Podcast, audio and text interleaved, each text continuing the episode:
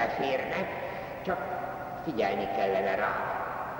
A esti imádságnál is, hogyha hosszabb ideig elmulasztom az esti imádságot azért, mert nincs köszönni való. Hát én nem voltam, a magam emberségével éltem át ezt a napot, hát mit köszönjek? Látja, hogy én, én elszámoljak a tetteimmel az Úristen előtt, hát arra azért igazán nincs szükség kár az időt pocsékolni. Szóval ilyen gondolattal a hosszabb elhanyagolás az esti imádságnak is komolyan vétek az első parancsolat első felének. Aztán még egyet talán említsek meg, amikor olyan formaságnak nézem, látom, hogy ez is annyira imádkozik, meg az is annyira imádkozik, de egy hajszálon se jobb, mint én vagyok, minek akkor ez? Én hiszek az Istenben, én nekem megvan az Istennel való kapcsolatom, én nekem nem kell imádkozni. Ez is egy veszélyes magatartás. De természetesen itt meg kell említeni azt, hogy a legjobb szándékú imádságunkban is előfordul, hogy elkalandozik a gondolatunk.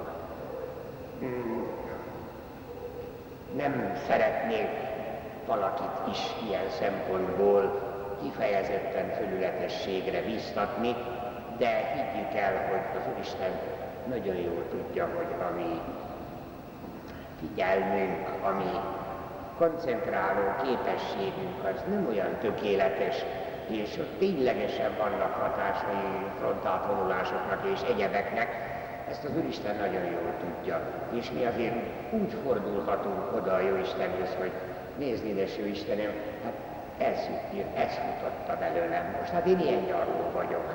Szóval nem szabad ö, kétségbe esnünk, ezt most én a szentgyónásokból mondom, mert minden egyes szentgyónásban jóformán benne van az, hogy elszórakoztam az imádságban.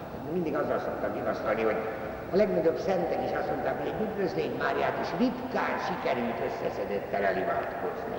Hát ne gondoljuk azt, hogy Szóval hogyan mondjam, ne botránkozzunk meg saját magunkon, hogy mi ilyen, hogy mi ilyen szent emberek, és nincs se sikerül ez az imádság. Szóval itt vigyázni kell, hogy ne legyen az ember ez nagy képviség. Nem, ilyen gyatra kis imádkozók vagyunk, hiparkodunk persze.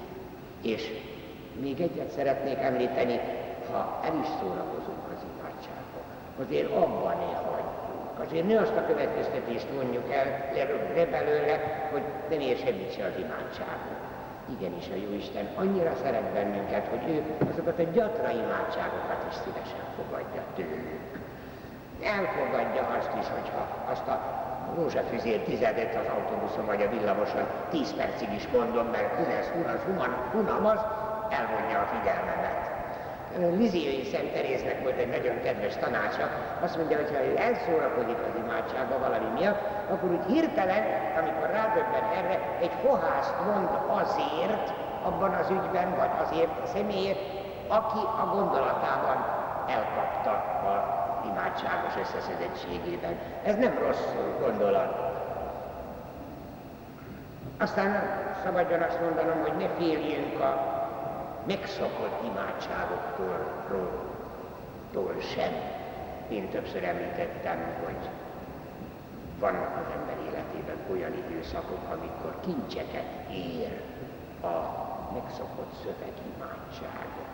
Egészen kereken megmondhatom, a börtön életemben voltak ilyen, mikor magáncellában, nem tudom én, heteken keresztül, hát egész nap csak imádkozni lehetett, de hogy akkor milyen jó volt, hogy emlékeztem a gyerekkoromban tartott szívevelső gondolata, és hát szóval ismerjük ugye ezeket, hogy az milyen nagyon jó volt, de úgy bele lehetett kapaszkodni. a megszokott imádságoktól se férjünk, azt is szereti a Jóisten. Egyet nem szeret, hogyha az imádságból valami babonásságot csinálunk, azt gondoljuk, hogy az olyan automatikus.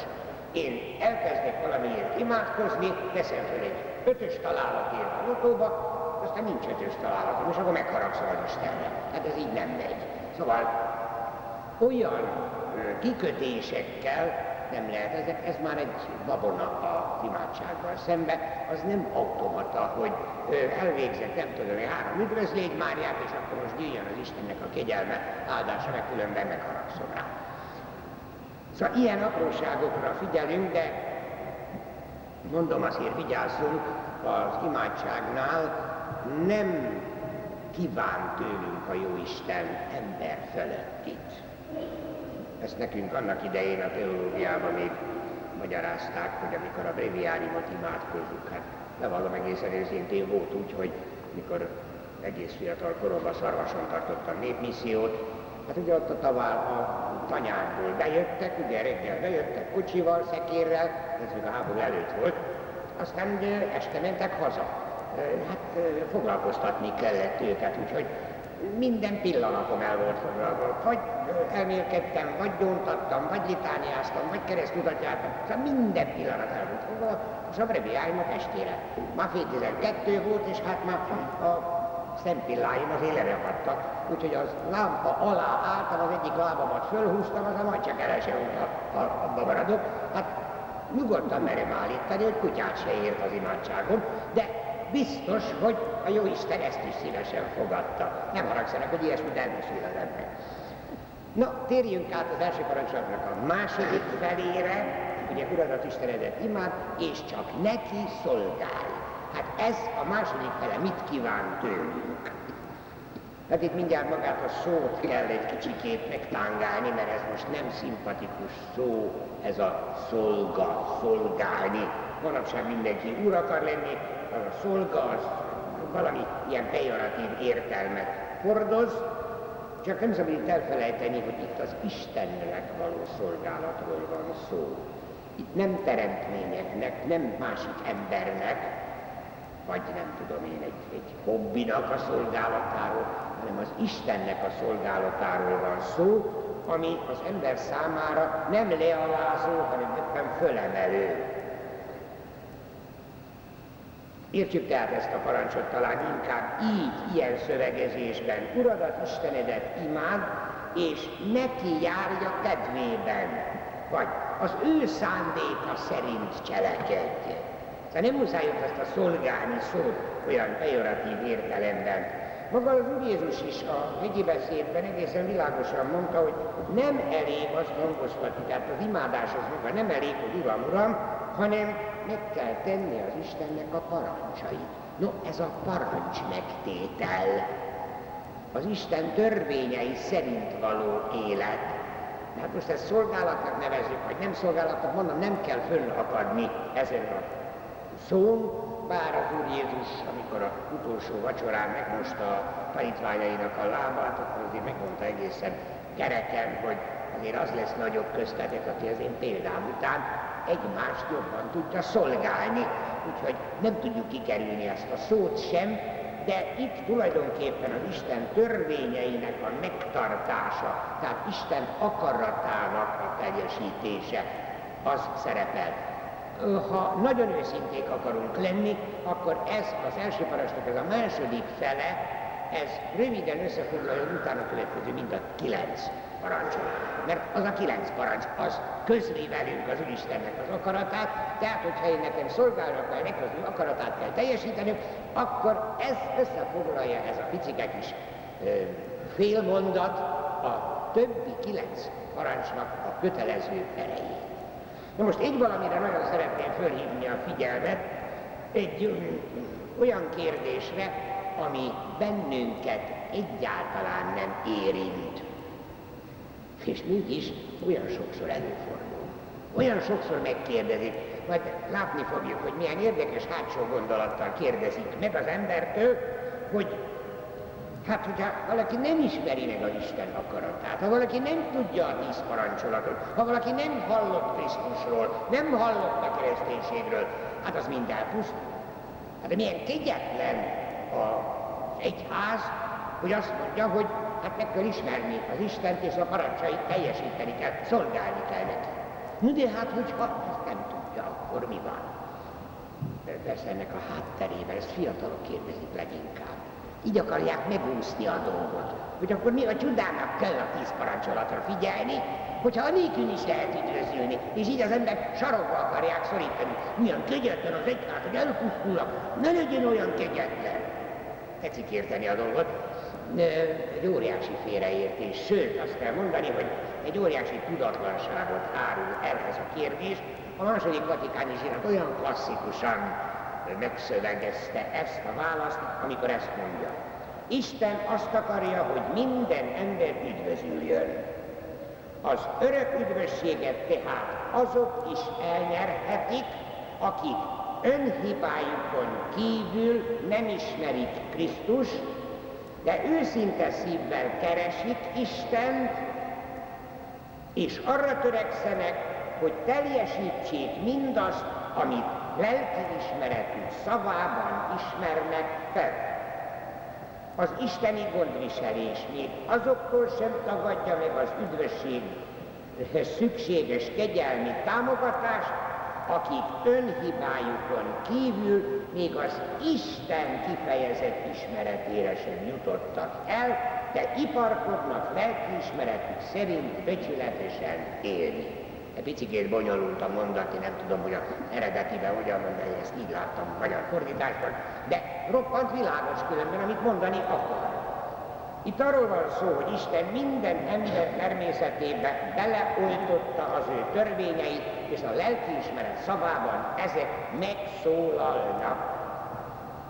Ha tehát valaki olyan helyzetben van, hogy nem tudja megismerni Krisztust, sőt, még az Isten fogalmát sem tudja, bármilyen okból, de becsületesen iparkodik a saját lelki ismerete szava szerint élni, az tulajdonképpen nem tudva, de az Isten akaratát teljesíti, ugyancsak a Krisztusi megváltás kegyelméből, az ő tudta nélkül, de igenis eljuthat az örök üdvösségre,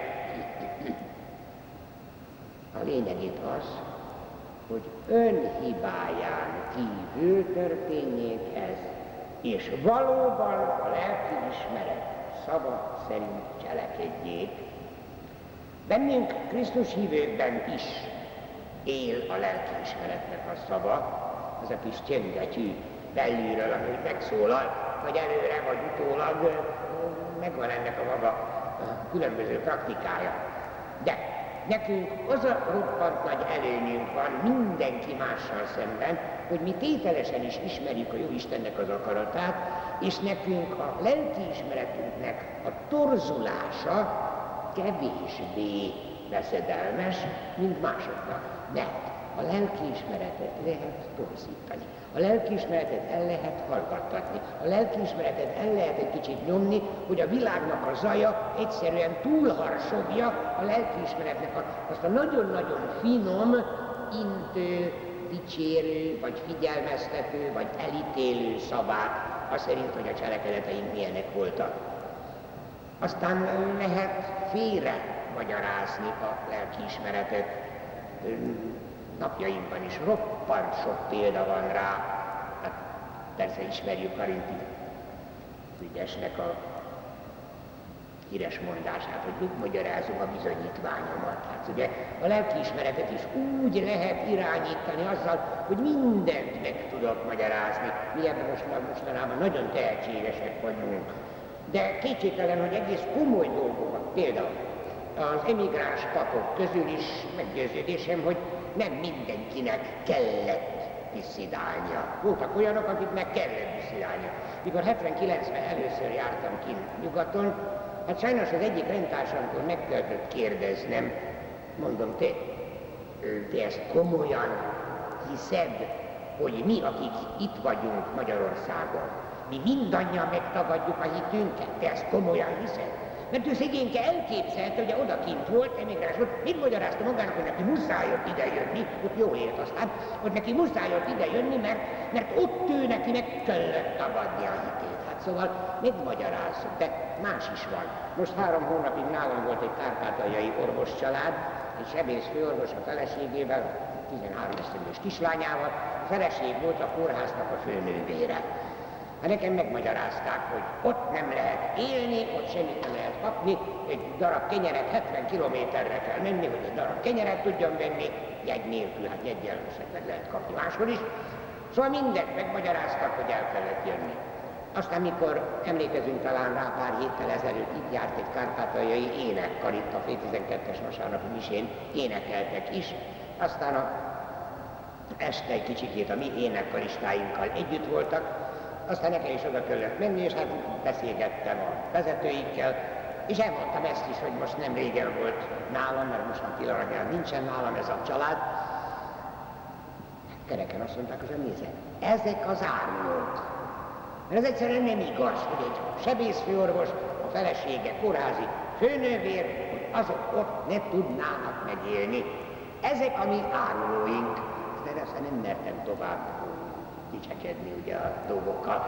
Szóval itt is tulajdonképpen a lelkiismeretnek a deformálása, megmagyarázok sok mindent.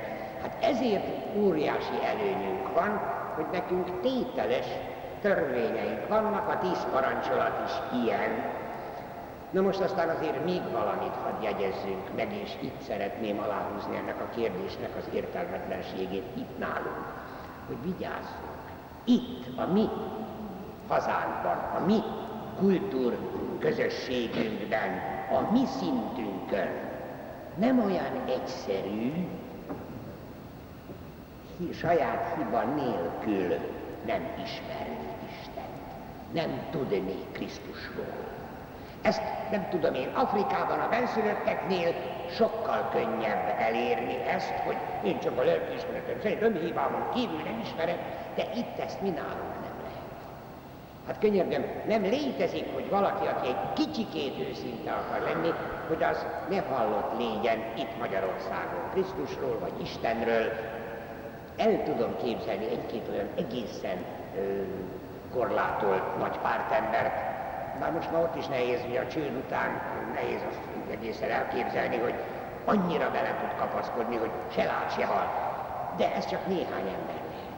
Tehát különösen a fiataljaink, amikor ezt kérdezik, hogy hát de a tíz parancsolat is lehet üdvözülni, akkor nagyon vigyázni kell, hogy itt mi nálunk azért ez az önhibáján kívüli föltétel, ez nagyon ritka eset lehet. Ezt szerettem volna még föl még hozzá fűzni ehhez a kérdéshez.